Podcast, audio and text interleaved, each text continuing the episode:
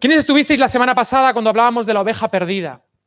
Bueno, la mayoría. Entonces, esta semana voy a hacer como la segunda parte, la cara B, la otra cara de la moneda de Lucas 15. Lucas 15 es el núcleo de la célula, según los expertos. Lucas 15 es ese eh, relato maravilloso, lleno de imaginación, donde Jesús nos cuenta tres historias. La parábola de la oveja perdida, la parábola de la moneda perdida y la parábola de los hijos perdidos. Y todo el mundo, sea creyente o no, ha escuchado alguna vez lo de la oveja perdida, ¿verdad? De hecho, la semana pasada yo quise titular Causa perdida, a la, a prédica, aunque en realidad yo le hubiera titulado mejor Eres una perdida. Me gusta ese, ese, me hubiera gustado más eso, eres una perdida. Y todo el mundo ha escuchado acerca del hijo pródigo, ¿verdad? Todo el mundo ha escuchado esa narrativa de la parábola del hijo pródigo. Pero es interesante que entre la oveja perdida y, las, y, los hijos perdidos o el hijo pródigo, hay una parábola muy pequeñita, como la del medio, de la que todo el mundo pasa, ¿no? No se predica mucho de esa parábola por algunas razones que voy a dar, pero es una parábola preciosa, es una joya, es la pequeña cenicienta de estas tres parábolas, ¿no? Y además es la cenicienta en más de un sentido. Y yo como músico clásico me recuerdan estas tres parábolas a los movimientos de la música clásica, de la música barroca. Tú cuando te acercas a una obra de Vivaldi, ¿me escucháis todos bien ahí al fondo? Sí, sí, vale una obra de Vivaldi suele tener tres movimientos, ¿no?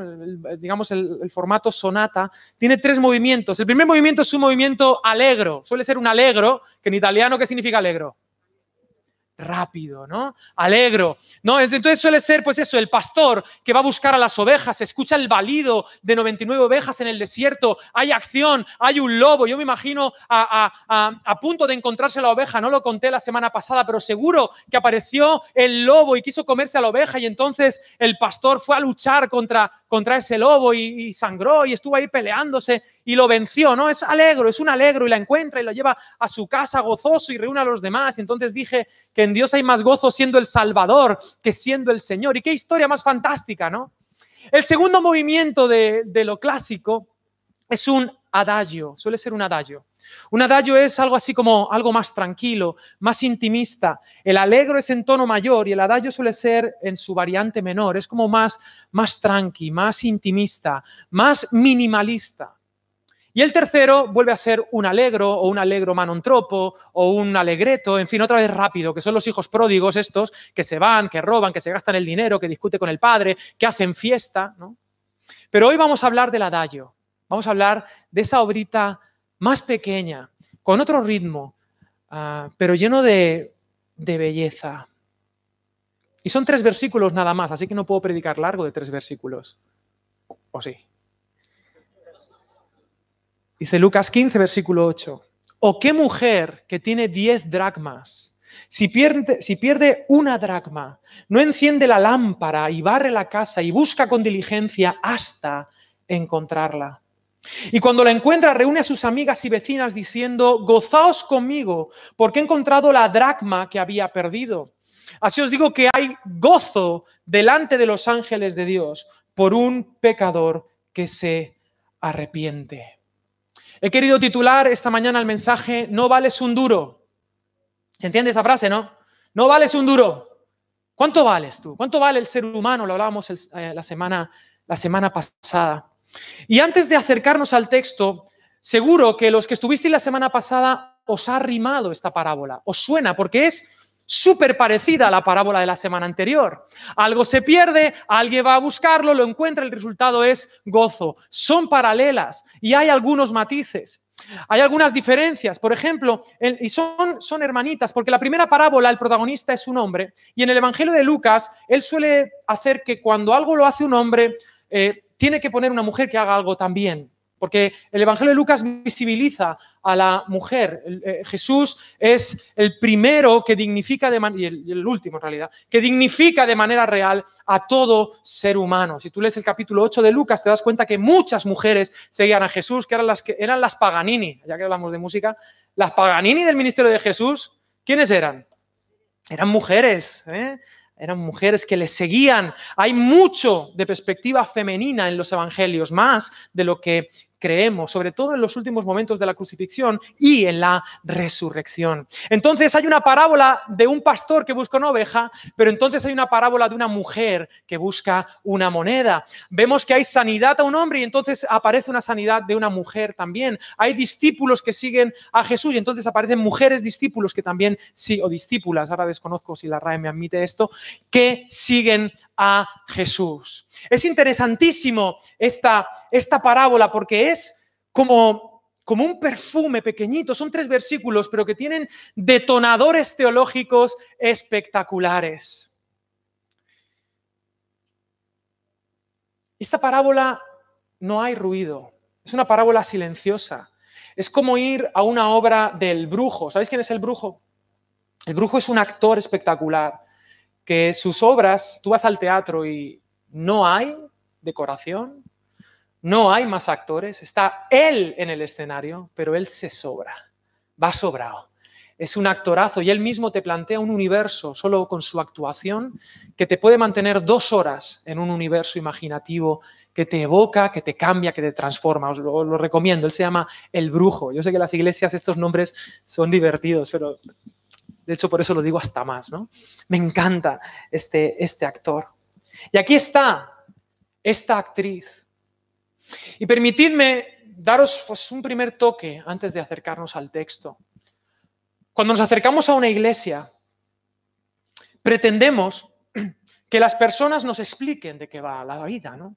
Que, sean, eh, que, nos expliquen cómo debemos actuar, una ética, una moral, que nos den tres puntos con tres subpuntos, que nos den razones para creer o no creer, para seguir, para no seguir, que nos consuelen, ¿no? Como es el típico, lo, he dicho ya varias veces, ¿por qué voy a la iglesia? Bueno, sí, porque yo creo tal, y entonces te responde el que no cree, bueno, si a ti te sirve, ¿no? Si a ti te sirve, pues ves tú, pobrecito mío, ignorante, que te sirve, ¿no? Venir.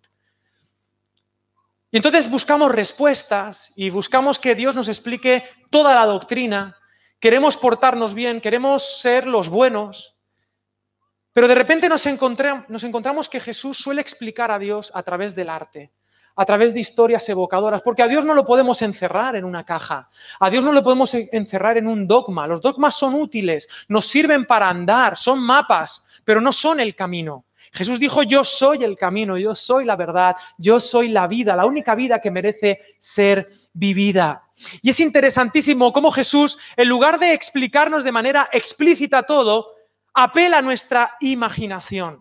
Y en esta parábola no nos va a explicar mucho, por lo menos directamente, cómo somos nosotros, sino que va a explicar o va a intentar explicar con una narrativa, con una historia, con un cuento, quién es Dios, cómo es Dios. Y eso es inabarcable. Pero el maestro de maestros puede aterrizar conceptos y hacernos entender lo que quizá de otra manera sería imposible. Yo he aprendido muchos de los valores de mi vida a través de buenas novelas, a través de buenas historias. Porque el que cuenta la mejor historia es el que crea la cultura, no el que impone leyes. Platón decía, dejadme escribir las canciones de una nación y no me importará quien escriba sus leyes. Así que Jesús va a intentar eh, explicar lo trascendente a través del arte. ¿Cómo es Dios? Dios es una cenicienta que busca cosas. Es un aspecto de Dios olvidado. Es el mismo que el pastor y el mismo que el padre. Qué interesante que son tres historias, pero el protagonista en realidad, en esencia, es el mismo. Lo primero que aprendemos de esta parábola es que Dios no te deja toti. ¿Se entiende eso? Toti, eso los jóvenes. Me has dejado, toti, totirao. Sí, dicen los jóvenes. Me has dejado toti. Cuando te dejan en... Ahora, con esto del WhatsApp hay como nuevas normas de moral, ¿no? La gente se cree con el derecho de que si te escribo un WhatsApp, a los tres minutos te tengo que responder o si no es de mala educación. Querido, no, ¿vale? Pero entonces cuando pasan cuatro minutos, oye, tío, no me dejes toti. Digo, tío, aprende a hablar, ¿no? Pero bueno, en cualquier caso, en cualquier caso. Nos va a hablar del valor de una moneda que se pierde. Nos va a hablar de lo que valemos en realidad, de cómo se mueve Dios. Barre la casa. Como digo, queremos encontrar la verdad directamente, pero Jesús nos cuenta una historia. ¿Por qué? Porque quizá esa historia pueda cruzar todas nuestras barreras, entrando por tu imaginación. Así que Jesús, para contarnos la verdad, para hablarnos de Dios y de nosotros, nos va a adentrar en esta historia. Nos va a adentrar en una casa, pero no imaginemos una casa con tres habitaciones, tres cuartos de baño, no. Una casa de una sola estancia, de una mujer humilde, porque ese es Dios. Una estancia que ha perdido una dragma.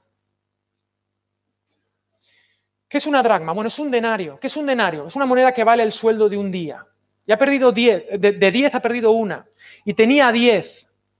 En aquella época era muy común cuando una mujer se casaba. Hoy en día, de hecho, todavía en Oriente hay alguna costumbre así. ¿Habéis visto algunas mujeres orientales que se adornan como con unas redecillas y en las redecillas hay monedas?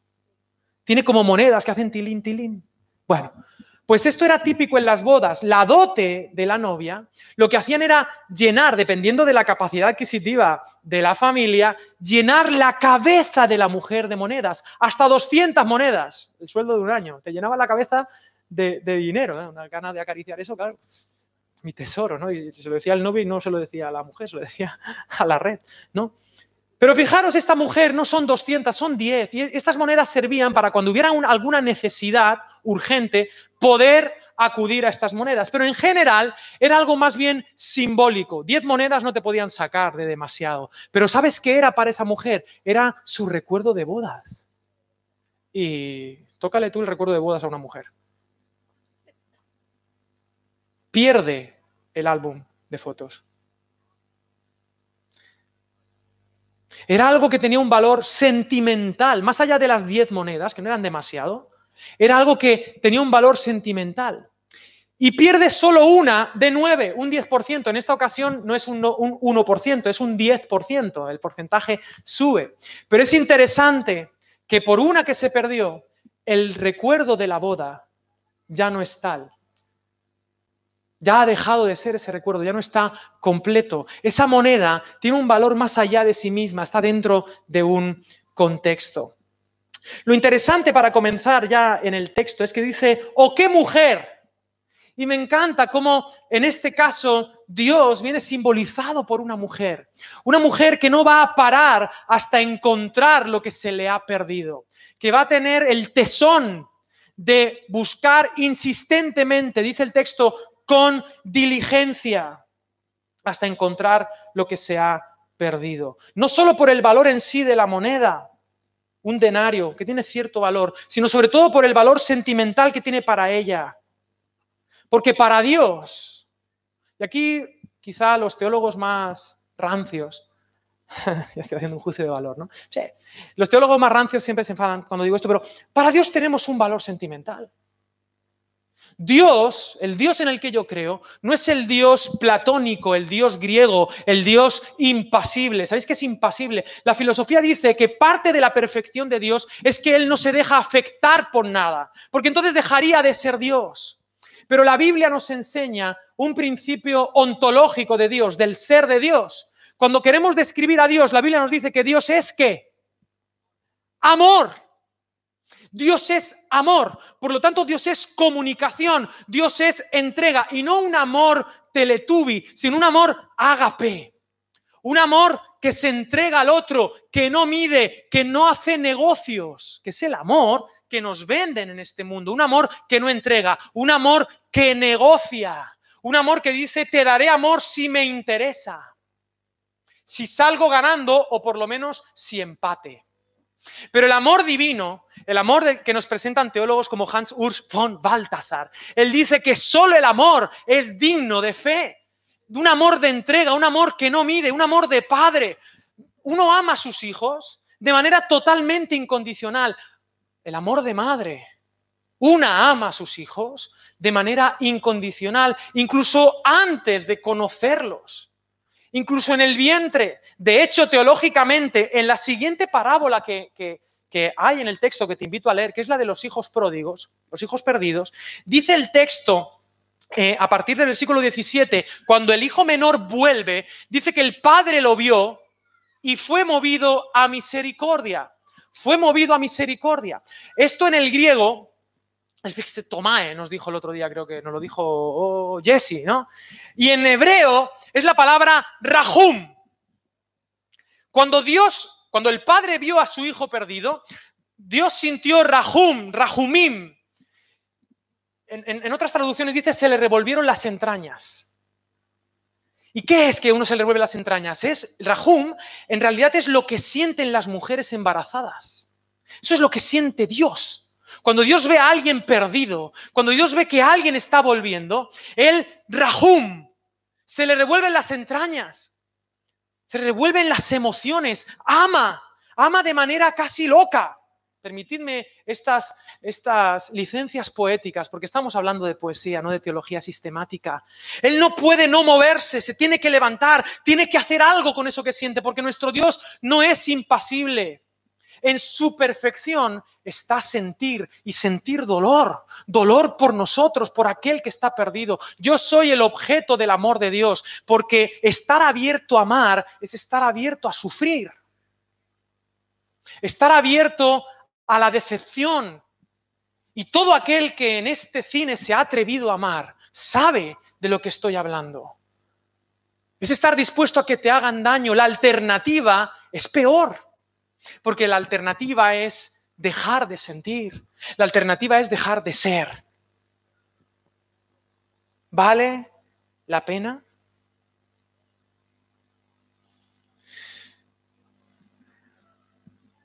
En esta iglesia tenemos varios mensajes que repetimos cada domingo, tácitamente o explícitamente. Y siempre decimos lo siguiente, Dios te ama tal y como eres, tal y como eres, no por cómo deberías ser, porque nadie en este cine es como debería ser. Pero Dios te ama tal y como eres, Dios te acepta tal y como eres, Dios te anhela tal y como eres, te quiere buscar. En esta narrativa de la moneda perdida, somos, bueno, no tenemos voluntad, ¿no? Es una moneda, ¿no? ¿Qué, culpa? No, hablamos de quién tiene la culpa, no, no, no interesa en esta historia. En esta historia lo importante es que está perdida, pero Dios la está buscando y la ama. Además, ¿vosotros qué creéis? Aquí voy a decir algunas barbaridades, pensamientos en voz alta, ¿de acuerdo? Estamos en esta habitación, no hay ruido, nadie nos está viendo a medio oscuras. ¿Vosotros qué creéis? Bueno, perdón, antes, antes, antes. ¿Sabéis lo que es una paradoja? Una paradoja es una aparente contradicción. Los teólogos modernos, los científicos, quieren explicarlo todo, absolutamente todo. Pero en el mundo del arte, en el mundo de lo bello, no todo es tan sencillo, todo es paradójico es física cuántica. y las verdades más increíbles del Evangelio no son blanco o negro, son blanco y negro. La paradoja es lo aparentemente contradictorio. Permíteme ponerte tres, cuatro, cinco ejemplos, me da igual.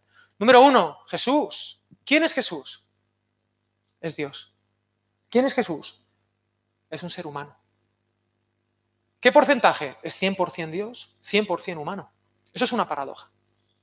Segunda paradoja. Dios no podía salvarnos con su poder. Así que nos salvó en su muerte, en su debilidad. En la cruz, en su muerte, nos dio vida. Segunda paradoja. Tercera paradoja, si quieres puedes estar toda la mañana así. Más vale dar que recibir. Hay más alegría, hay más bendición en el dar y en el darse que en el recibir y el tener. Para vivir, lo mejor es morir. Los últimos serán qué? Los primeros. Somos santos, pero somos pecadores. Todo lo que estoy diciendo es paradójico y no es esto o lo otro, sino esto y lo otro. Eso solucionaría muchas peleas. Fijaros que voy a solucionar en este cine. Eh, llevan 500 años peleándose en si Dios nos elige o nosotros elegimos a Dios. La verdad que han llegado a las manos con esta tonta, ¿eh? con el tema de los calvinistas y los arminianos, se ha llegado a las manos. A ver quién tiene la razón. ¿Y si es un I en lugar de un O? ¿Y si es una paradoja? ¿Y si es arte? A mí me, da mucha rabia, perdonadme los que, los que venís por primera vez y tal, porque estos son ya disquisiciones teológicas, o perdonadme los que os importa, aunque llevéis aquí 23 años. Pero a mí me gusta, ¿no? Esta gente obsesionada con ver qué significa este texto, porque este texto solo puede significar una cosa. Pero vamos a ver. Vamos a ver, Alejandra. Los artistas, por lo menos yo, yo soy capaz de hacer una canción, y tampoco es que sea Alejandro Sanz, y puedo hacer una canción con diferentes interpretaciones y todas válidas. Y me gusta hacer una obra que se puede interpretar de diferentes maneras dependiendo de la persona que va a escuchar la canción. Y si eso yo soy capaz de hacerlo, ¿no será capaz Dios de hacer obras de arte que dependiendo de la persona tenga una u otra interpretación? Y ya están todos los profesores de hermenéutica aquí diciéndome, no, porque el texto solo tiene un sentido. Digo, bueno, díselo al artista. Y es una paradoja, es una paradoja. Cierro paréntesis. ¿Estáis bien? Perdón. Sí, estas cosas me encienden a mí, me enfado. Con los teólogos, che, qué pesados. Mirad, estábamos en las manos de Dios. La, narrativa bíblica es que nosotros somos de Él, le pertenecemos, pero nos perdimos. ¿Cómo se No hablo de quién tiene la culpa, pero la moneda se ensució, se fue al suelo. ¿Habéis visto que eso está lleno de céntimos, no? ¿Alguno, ¿Algunos se ha agachado ya a coger alguno o no? Hay algunos que sí, que han dicho esto palgorrilla, palgorrilla, ¿no? Decimos, no, esto para guardarlo en el coche que uno va guardando los céntimos. Palgorrilla, bien. paradojas. Quiero decirte algo en el nombre de Jesús. Bueno, no es el nombre de Jesús. Es que no se lo escucha a nadie, entonces me da miedo. Tu pecado no te quita valor delante de Dios. Tu pecado te añade valor subjetivo delante de Dios.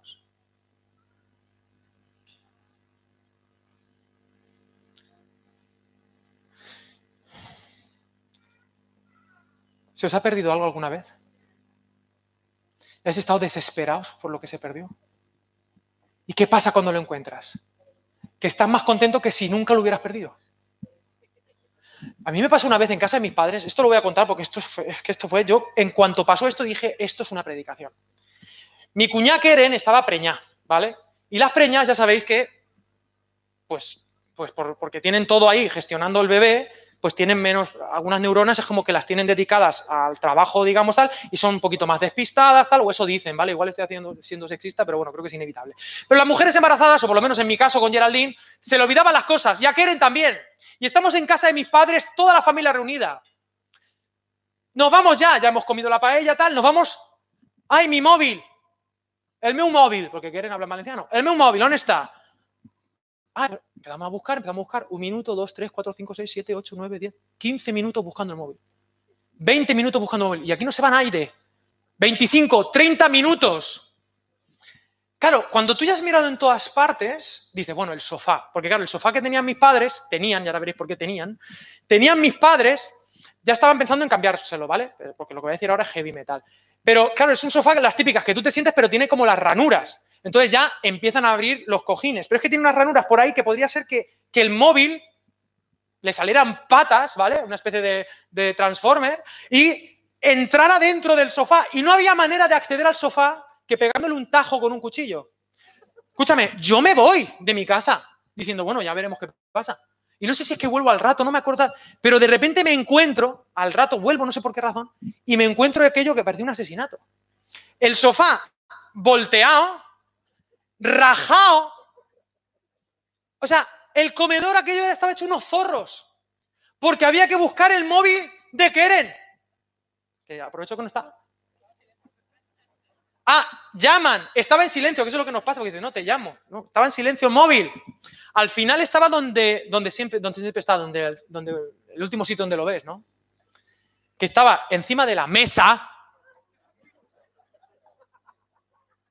debajo de la tablet de mi padre. ¿Sí o no? ¿Vais la tablet? ¡Uy! ¡Qué alegría! El móvil lo he encontrado.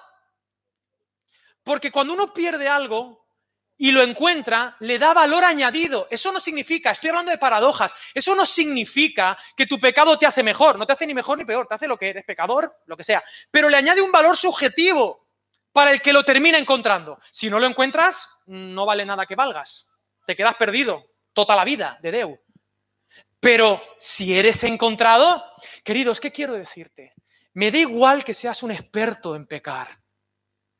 Me da igual lo que hayas hecho, me da igual que te sientas en el rincón más oscuro de esa casa, me da igual que sientas suciedad, me da igual que te sientas pecador, sigues valiendo para Dios, sigues teniendo un valor, entiéndeme con lo que estoy diciendo, sentimental, que, va más allá del valor que tú creas poder tener o que te digan los demás. Además, ¿sabes lo increíble de estar perdido? Y sigo diciendo tonterías, ¿vale? ¿Somos todos iguales o no? Pues sí, ahora hoy en día tenemos que decirlo, todos somos iguales. Menos la que se perdió. Eran 10 monedas iguales, pero la especial, esa se perdió. Esa se soltó de la red. Y cuando fue encontrada, no eran iguales. Mirad, le dijo a sus amiguis, estas nueve estas nueve las quiero mucho, pero esta, esta se me perdió. Y estuve todo el santo día buscándola. Valor añadido. Valor añadido. La Biblia nos enseña que si estamos perdidos y Él nos encuentra, porque nos ama, hay gozo en el cielo. ¿Me entendéis lo que quiero decir? Esto es maravilloso. Esto te explota la cabeza, porque esto te impide juzgar a nadie, porque andamos señalando a los demás. Cuidado con señalar aquello que Dios ama. Cuidado con señalar con aquello que Dios no para de moverse por encontrarlo. Queridos, que en esta iglesia no señalemos, porque sabes que los perdidos son los favoritos de mi Dios. Y todos estamos perdidos, ¿vale? Esa es otra. Otro punto, ¿estáis bien familia? Otro punto importante para el que se sienta perdido hoy. Por muy perdido que creas que te encuentras, por muy lejos, muy sucio, muy alejado, quiero decirte en nombre de Dios que estás en su casa. Él te va a encontrar. No hay rincón mugroso donde puedas dejar de tener su imagen. No, es que tú no sabes lo que yo he hecho, Alex. Si tú supieras quién soy yo, yo me he fallado a mí mismo, he fallado a mis padres, he fallado a mis hermanos, he fallado a mis amigos, he fallado a mis valores, le he fallado a todos y a todo. Yo ya no estoy en la jurisdicción divina. En esta historia minimalista, todo sucede en la casa de esa mujer. Y tú eres una monedita pequeña y te crees que la casa es inmensa, pero sigues en su casa. Sigues en su universo. Estás en la jurisdicción de Dios en su propiedad. Lo dije la semana pasada. Jesús es tu Señor. Él ya es tu Señor. Si tú quieres vivir en el matrix de que no lo es, está bien. Pero Él te ama y Él es tu Señor. Y en esta parábola la moneda ni tiene culpa ni deja de tenerla. Lo intentaré solucionar al final. Pero entendedme bien lo que quiero decir. Luego hay un punto muy importante. Eh, voy soltando, ¿vale? Voy soltando perlitas y que el Señor te diga algo en mi caos. Eh, Poca gente ya se agacha por un céntimo, ¿eh? A mí me da cosita. Yo lo cogería. Pero por el que dirán, si son, si es una, ahora, si son dos euros, si son 50 céntimos me agacho. Y 10, también me agacho. Pero un céntimo, pues bueno, ahí lo dejas, ¿no? Y encima te sientes como con dignidad. No me voy a agachar. No lo necesito. Voy sobrado, ¿eh? ¿Sí o no? Porque eso lo hacemos. ¿Cuánto vale 99? Quédate con el cambio, lo dices con la boca llena, ¿eh? Como diciendo, ole, ole, ole, ole. ¿Eh? ¿Quién se humillaría por un céntimo? ¿Sabéis cómo barren las mujeres en el siglo I? Ella dice que enciende una luz y barre la casa. En aquella época no había escoba. En aquella época se barría una palma. Se barría así. Eso te da un lumbago. Así. Y encima ella tenía que con una mano barrer y con la otra luz, porque en, aquella casa no había ninguna ventana. No entraba luz, solo la luz de esa mujer que se movía. Era como un espíritu que no paraba, que alumbraba en la oscuridad y que barría, que limpiaba, que se humilló para encontrar lo que se había perdido. Y este es el Dios que quiere Jesús mostrarnos. El Dios de la Escritura es un Dios que como esta mujer se agacha, se humilla para encontrar un céntimo como yo. Y el valor, lo dije la semana pasada, que tengo, no es el valor intrínseco que yo tengo, sino el valor de que por mí, entiende lo que te, suelto otra, es que estoy, hoy me van a crujir, ¿eh? entre esto y la cerveza que ponéis, Dios se humilló. ¿No decimos eso? Se humilló. Dios se humilló. Esto, esto es súper teológico. Y, y, cuando repetimos tantas veces las mismas palabras, pierden fuerza. Permíteme decirte de esta manera para que te entiendas. El Dios para el que yo trabajo se pone de rodillas por mí. El Dios, mi Señor, mi Rey, mi Salvador, se puso de rodillas por mí. ¿Cómo no voy a amar a ese Dios? Esta mujer, ella, se puso de rodillas para encontrarme. Encendió la luz. Me gusta este tema. ¿Cómo es tu casa? ¿Cómo, ¿Cómo, son tus habitaciones? Siempre, no tenéis vosotros, esto hablo, dicen que la gente, dicen que hay gente que tiene como una especie de habitación del terror en su casa. Hay una habitación como de desastre. Dicen que la gente hace eso. Yo no, desconozco esto, lo digo de, en teoría, que hay gente que tiene como una habitación, le llaman el cuarto de la plancha, no sé por qué, pero en realidad es el cuarto del caos, ¿vale? Pero esto lo sé yo, pero por referencia de que me han dicho de qué pasa. No es que, ¿me entendéis? A ver si vais a pensar de mí cosas que no son. Pero hay un cuarto que es el cuarto del desastre. Y cuanto más oscurito esté, mejor. ¿Por qué? Porque, ojos que no ven, cuarto creciente, y aquello, ¿dónde lo dejo? Eso me dicen que pasa. ¿Dónde lo dejo? Dejarlo en el cuarto de la plancha, luego ya. Ese luego. Eso es como Jesús, vengo pronto, ¿no? Ya, eh, ya veremos, ¿no? Bueno, esa casa. Mirar, cuando las cosas están desordenadas, es más fácil que se pierdan cosas. Cuando tu vida está desordenada, es más fácil que se te pierdan cosas. Jesús, Dios, el Espíritu Santo, enciende la luz y lo que ve primero es un desastre. Por eso a veces hay una paradoja cuando uno se acerca a Dios. Y quizás tu experiencia. Cuando tú te acercas a Dios, pues sientes pues lo que hablaba la semana pasada, ¿no? Una aceptación incondicional. O sea, ¿quién es este Dios que me ama de esa manera? ¿Cómo puede ser? Ni yo me amo así, ni yo me conozco de esa manera. Dios me ama así. Pero también tiene, si realmente tú estás conociendo a ese Dios, quiero decirte en el nombre de Jesús que tiene que haber cierta incomodidad.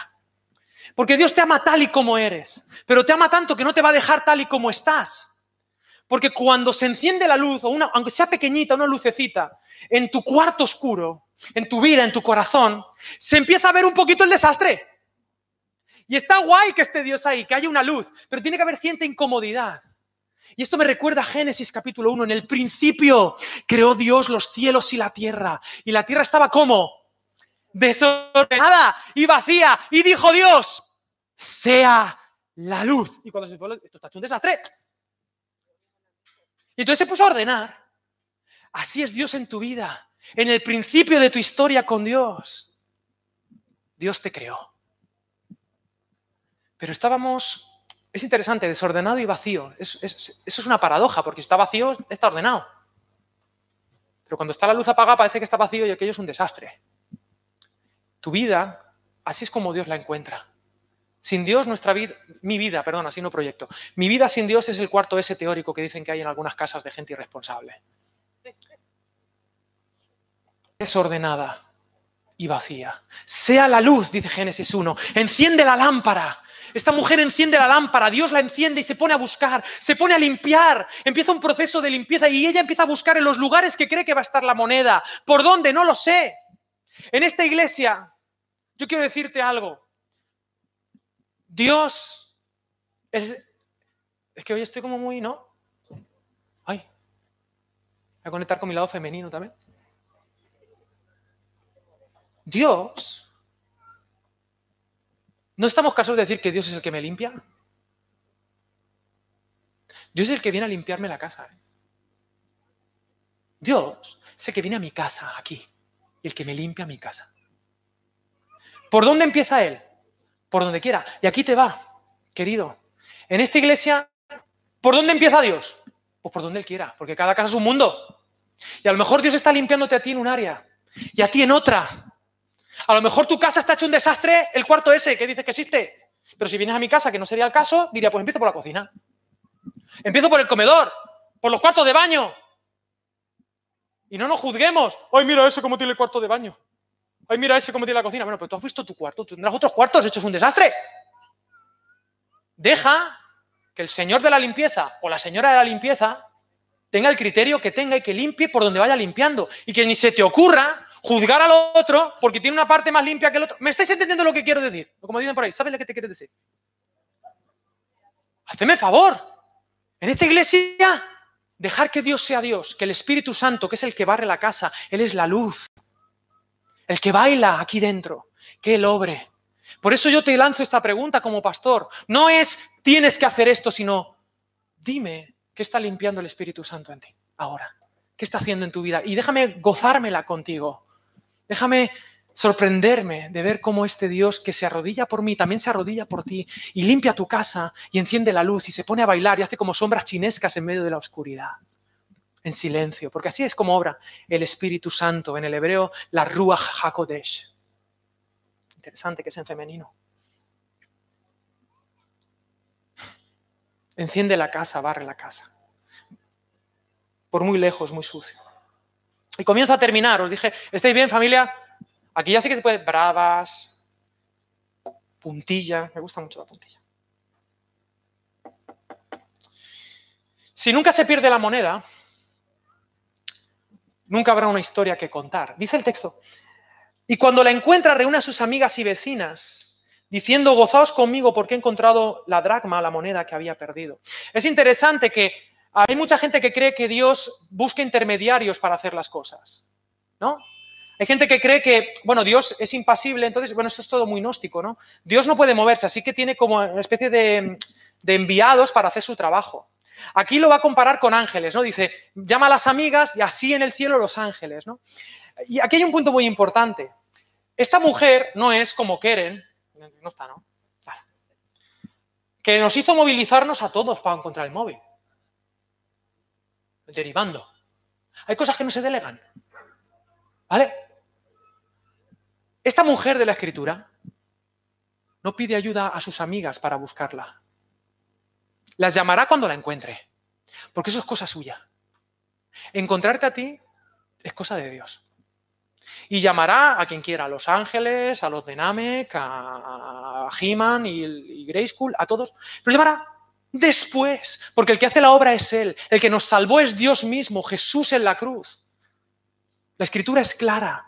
Es Él el que nos salva, es Él el que va por ti, Él se lo toma en primera persona, va a por ti. Y luego sí, dice, reúne a sus amigas y vecinas diciendo, gozaos conmigo porque he encontrado la dracma que había perdido. Si no encuentra la moneda, no llama a sus amigas. Porque, ¿qué hubiera pasado? Nada. No pasa res. ¿Qué te ha pasado? Nada. No hay WhatsApp. No hay... Veníos que os voy a contar una cosa que me ha pasado vais a alucinar. Y entonces va a poner todo. Y esto, a mí me encanta esto, porque este perdido que tenéis aquí es una historia digna de ser contada por Dios, digna de ser compartida. Por eso, entiéndeme, vive la paradoja. Claro que si eres pecador, y te lo puedo decir así mm, con nombre, con voz de predicador decimonónico, no, pecadores, arrepentidos, no se ve Vale, vale, vale, vale, pero no te machaques, tío, no te des de latigazos. Eres una historia que Dios puede contar a sus amigos, a sus amigas. Una historia que vale la pena. ¡Qué aburrimiento! ¿Qué has hecho con tu vida? Pues no. No. No, qué narrativa, qué, arco tan bonito. Él viniendo a por mí, a salvarme. Él, no otra persona, Él vino por mí. Y sigo terminando. ¿Tenéis la, moneda de choco? Esta sí, que esta sí que no tenéis vergüenza para pillarlas, ¿eh? ¿Eh? Cuando uno apela eh, a los instintos más primitivos, un céntimo vale, pero ¿y una moneda de chocolate?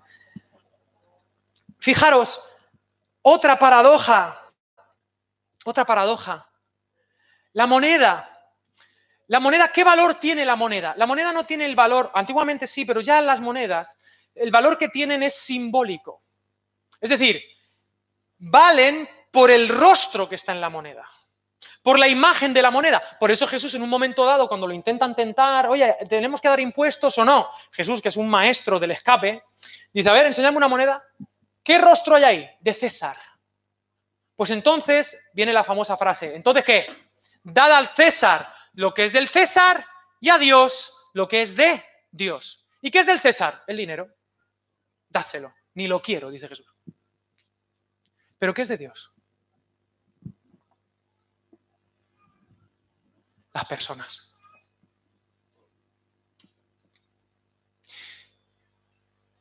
En cada uno de nosotros, la teología nos dice claramente que tenemos la imago Dei. Imago Dei, la imagen de Dios. Que el valor que tenemos es porque estamos acuñados, aunque estemos perdidos, por el imago Dei. Por la imagen de Dios. Y no importa tu creencia, tú tienes imago Dei y por eso tienes valor aunque estés perdido, aunque estés sucio, aunque te sientas en un rincón de la casa, sigues teniendo imago Dei. Y por eso tienes valor. Y yo quiero decirte algo y me salgo un poquito de la temática y hablo un poco de historia y de antropología. Esta teología de imago Dei, que es única en el cristianismo, no hay otra. No hay otro en el mundo que te venda que tú y yo estamos hechos imagen de Dios independientemente de lo que hagamos. Este valor filosófico de trasfondo cristiano es el único trasfondo filosófico coherente que da valor al ser humano y que y es donde podemos basar, por ejemplo, los derechos humanos, el valor de los niños, el valor de los hombres y de las mujeres, el valor de los enfermos terminales o de los enfermos con cierta discapacidad, el valor humano. Si quitas la doctrina del imago de el ser humano no vale nada. Y cualquier ideología que no parte del imago Dei pone la masa por encima del individuo.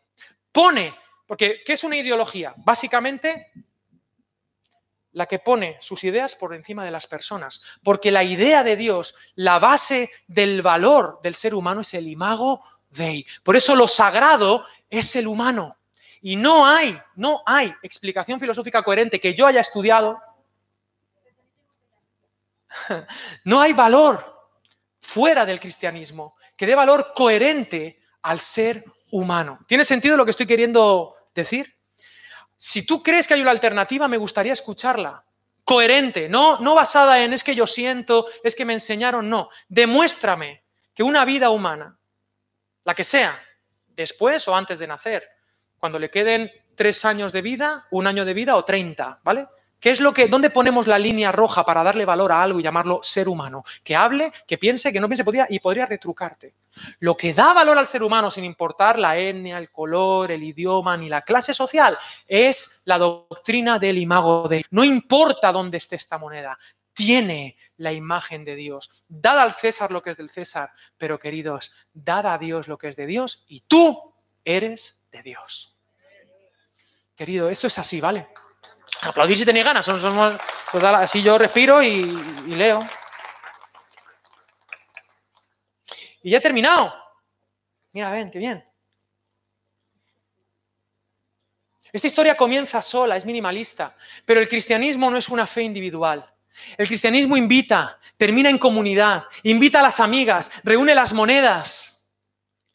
Ya no es única, estaba sola, pero cuando es encontrada, es reunida, es puesta en comunidad. Y nosotros como Iglesia Valentia es lo que somos. Fijaros, el símbolo de nuestra iglesia no es casual. Somos una, un trencadís, un montón de trocitos rotos. Esto, lo, esto lo hicimos juntos, ¿os acordáis? Somos un montón de piezas rotas, pero que juntas somos un trencadís. Podemos ser una obra de arte de Dios. Por eso la fe cristiana no puede ser individual, porque Dios te llama a ti, Dios te da valor a ti porque eres único, pero te llama para formar parte de una comunidad. Y si tú quieres formar parte de una comunidad de imperfectos, que son amados por Dios, que son santos pero son pecadores, que han tenido valor añadido y que son únicos, esta es tu casa. Y no te voy a juzgar por si tú tienes la habitación más desastrada o yo menos o tal. Pero sí te voy a animar a que dejes que Dios te limpie. Que dejes que Dios se humille por ti, se arrodille, te sirva, porque es este Dios. Es que yo sirvo a un Dios que me sirve. ¿No lo dijo Jesús? Yo no vine para ser servido, sino para servir y dar mi vida en rescate.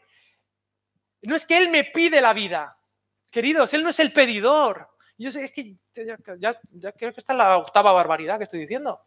Dios no es el pedidor. Hemos tenido una imagen distorsionada de Dios, como que Dios es el que pide y pide y pide. ¿Qué no? Dios es el que da. Hablando de nombres de Dios, el que se nos reveló en Abraham es Yahweh Jireh, el Dios que provee, el que da. Y si te pide algo, no es porque lo necesite, es porque tú necesitas soltarlo. Tú necesitas soltarlo. No es que él necesite nada. Pero chiquillo, suelta eso. Papá, es que me gusta mucho esta bici. Sí, pero suelta que tengo aquí un pedazo de bici. Tienes que soltarla. ¿Me entiendes? Él es el dador, el que vino a servirnos. La obsesión de Dios por encontrarnos. Barre la casa con sus manos, humillándose más. Ved a Dios así, el que se pone de rodillas a buscar céntimos como yo.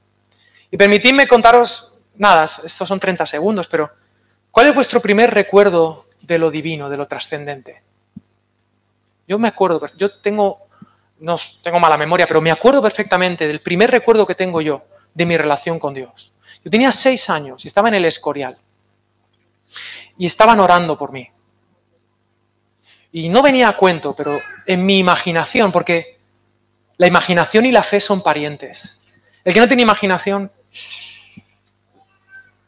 la imaginación es una puerta preciosa para la fe y puede ser más verdadera que lo verdadero, que lo real. Yo recuerdo en mi cabeza imaginar lo siguiente, una playa preciosa, una playa inmensa, llena de granitos de arena. ¿Y quién soy yo en esa imagen? Un granito de arena. Yo era un niño de seis años, un flipado, porque yo esto no me viene de nueva, ¿sabes? Con seis añitos. Me acababa de actuar encima de un escenario, sin vergüenza, ninguna, que va. Estaba con, con Jovan, con, todos estos, haciendo el cabra desde, desde 1980, ¿no? Eh, pero después estuvimos orando y, y, yo era ese granito de arena. Y entonces venía Jesús. No, no le vi la cara, le vi los pies nada más. Él caminaba. Y lo bonito de esta imagen, en mi imaginación, yo y yo estaba hablando con Dios, digo, ¿qué va a hacer Dios? Él se agachó y me tomó en sus manos un granito de arena y me dijo, tú eres pequeño y yo soy grande, pero estás en mi mano. ¿Tú crees que yo necesito algo más para entregarle mi vida a Dios? Y ahora que tengo 36, 30 años después, seguir diciendo lo mismo, seguir creyendo lo mismo. Yo soy pequeño, Él es grande, pero Él me tiene en su mano. Él me da valor. Y esto es para ti también. Dios te ama tal y como eres y no por cómo debería ser. Y esta parábola nos demuestra el valor eterno que tenemos para esta mujer. Así os digo, que hay gozo delante de los ángeles de Dios, que solo son espectadores en esta historia, por un pecador que se arrepiente. Y de repente esa moneda inerte ha tomado una decisión. Porque la moneda se arrepiente. ¿No? Pero eso es una paradoja, es un objeto inmóvil. Dios lo busca, pero aquí viene el misterio y la paradoja. No me expliques cómo funciona. Yo no sé cómo funciona. Sé que funciona. Dios te va a encontrar. Pero tú tienes que metanoia. Tú tienes que tomar una decisión, un pasito. Y fíjate, metanoia significa dar la vuelta. Dar la vuelta, ¿no? Metan, bueno, o más allá. Pero significa dar un giro de 180 grados. Y aquí te va. La propuesta del cristianismo, y he terminado ya, me he dejado algunas cositas, pero ah, quiero que habléis en las mesas un momento. ¿Qué va? La propuesta del cristianismo no es que te conviertas en un bicho raro. es date la vuelta y vuelve. Vuelve a donde perteneces realmente. Vuelve a la boda. Vuelve a ser el recuerdo de Dios. Porque estás en un lugar que no deberías estar. Estás en un rincón de la casa lleno de polvo, pero ese no es tu sitio. El cristianismo no es sal de tu sitio, porque para llegar al sitio equivocado, has salido del sitio correcto. Para caer, la caída, ¿no dicen eso? La caída, la teología de la caída, hemos caído. Bueno, pues porque estaba en el sitio correcto. La propuesta de Jesús no es conviértete en algo extrañísimo, no. La propuesta de Jesús es sé lo que realmente eres. Sé el objeto del amor de Dios en sus manos. Y para eso Jesús llegó hasta el rincón más oscuro de tu vida. Porque Jesús no, no espera que vuelvas, Él va. Pero el ser humano llegó demasiado lejos. El ser humano llegó hasta la muerte. El ser humano llegó hasta la nada, hasta la maldición. Hasta allí llegó el ser humano. Y Dios, ni corto ni perezoso, encendió la luz. Dice el texto, la luz vino al mundo. Y las tinieblas no la pudieron contener. Él encendió la luz en este mundo oscuro. Y se acercó, y se acercó, y se acercó para encontrar la moneda perdida. Y la encontró en la muerte. Porque hasta allí Dios te va a perseguir. Hasta la maldición. Y por nosotros hizo maldición en la cruz. Hasta ese punto se puso de rodillas. Siendo en forma de Dios, no estimó el ser igual a Dios como cosa que aferrarse, sino que se despojó y tomando forma de sierva, se humilló. Y no conforme con eso, no conforme con ser hombre nada más, se hizo esclavo y no conforme con eso, murió, pero no de una muerte normal, murió humillado. Porque el ser humano se ha humillado a sí mismo, se ha hecho daño a sí mismo, se ha roto, se ha perdido, se ha ensuciado. Pero Dios dijo, yo voy a llegar hasta donde Alex llegue. Yo llegué hasta la maldición. Y por eso el texto dice, por nosotros se hizo maldición y nos salvó. Me rescató, me dio valor, me recordó el imago de él. Y ahora estoy en su recuerdo de boda. Y sabes que Él me enseña súper orgulloso a los demás. ¿Me entendéis? Él dice, mira, mira el perdido este de Alex. Ya está aquí. Yo quiero ser una historia que Dios cuente.